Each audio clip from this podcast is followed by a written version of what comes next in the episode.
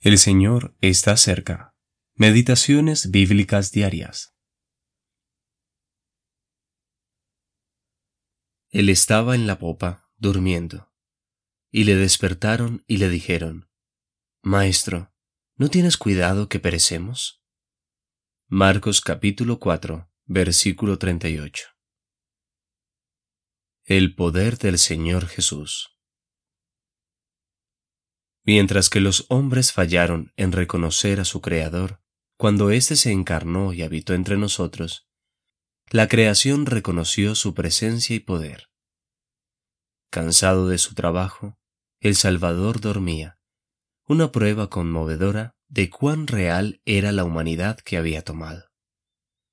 Mientras descansaba, una tormenta repentina se levantó contra la pequeña embarcación, al punto de que los discípulos, algunos de ellos experimentados pescadores, estuvieron a punto de desmayar.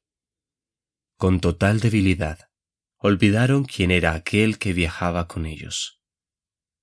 ¿No habían considerado que Él era el creador del universo? Marcos nos relata que los discípulos despertaron raudamente a su Señor, clamándole, Maestro, ¿no tienes cuidado que perecemos? Es doloroso transcribir estas palabras. Con qué crueldad debieron perforar el tierno corazón del Salvador. ¿No tienes cuidado? Si no hubiese tenido cuidado de los hijos de los hombres, se hubiese quedado en la gloria. Y el pesebre de Belén, la barca Galilea y la cruz del Calvario no se hubiesen cruzado en su camino. Su voz bastó para calmar la tormenta. Calla, emudece. Mucho tiempo antes, el salmista había escrito lo siguiente acerca de él. Tú tienes dominio sobre la braveza del mar. Cuando se levantan sus ondas, tú las sosiegas. Salmo 89, versículo 9. Al tomar forma de siervo, hecho semejante a los hombres, él no dejó de lado ni un solo atributo de la deidad. La omnipotencia y la omnisciencia resplandecieron en él siempre que fue necesario que se manifestaran. Este milagro llevó a los discípulos a asombrarse y postrarse a sus pies. ¿Quién es este que aun el viento y el mar le obedecen?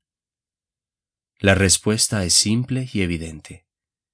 Era Dios manifestado en carne, y se hallaba en su camino a la muerte para la eterna bendición de todos los que en Él creen. Tiene poder para disipar todo peligro que pueda caer sobre su pueblo.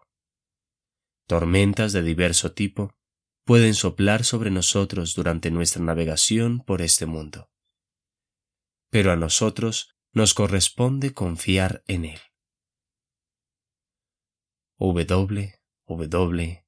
Faraday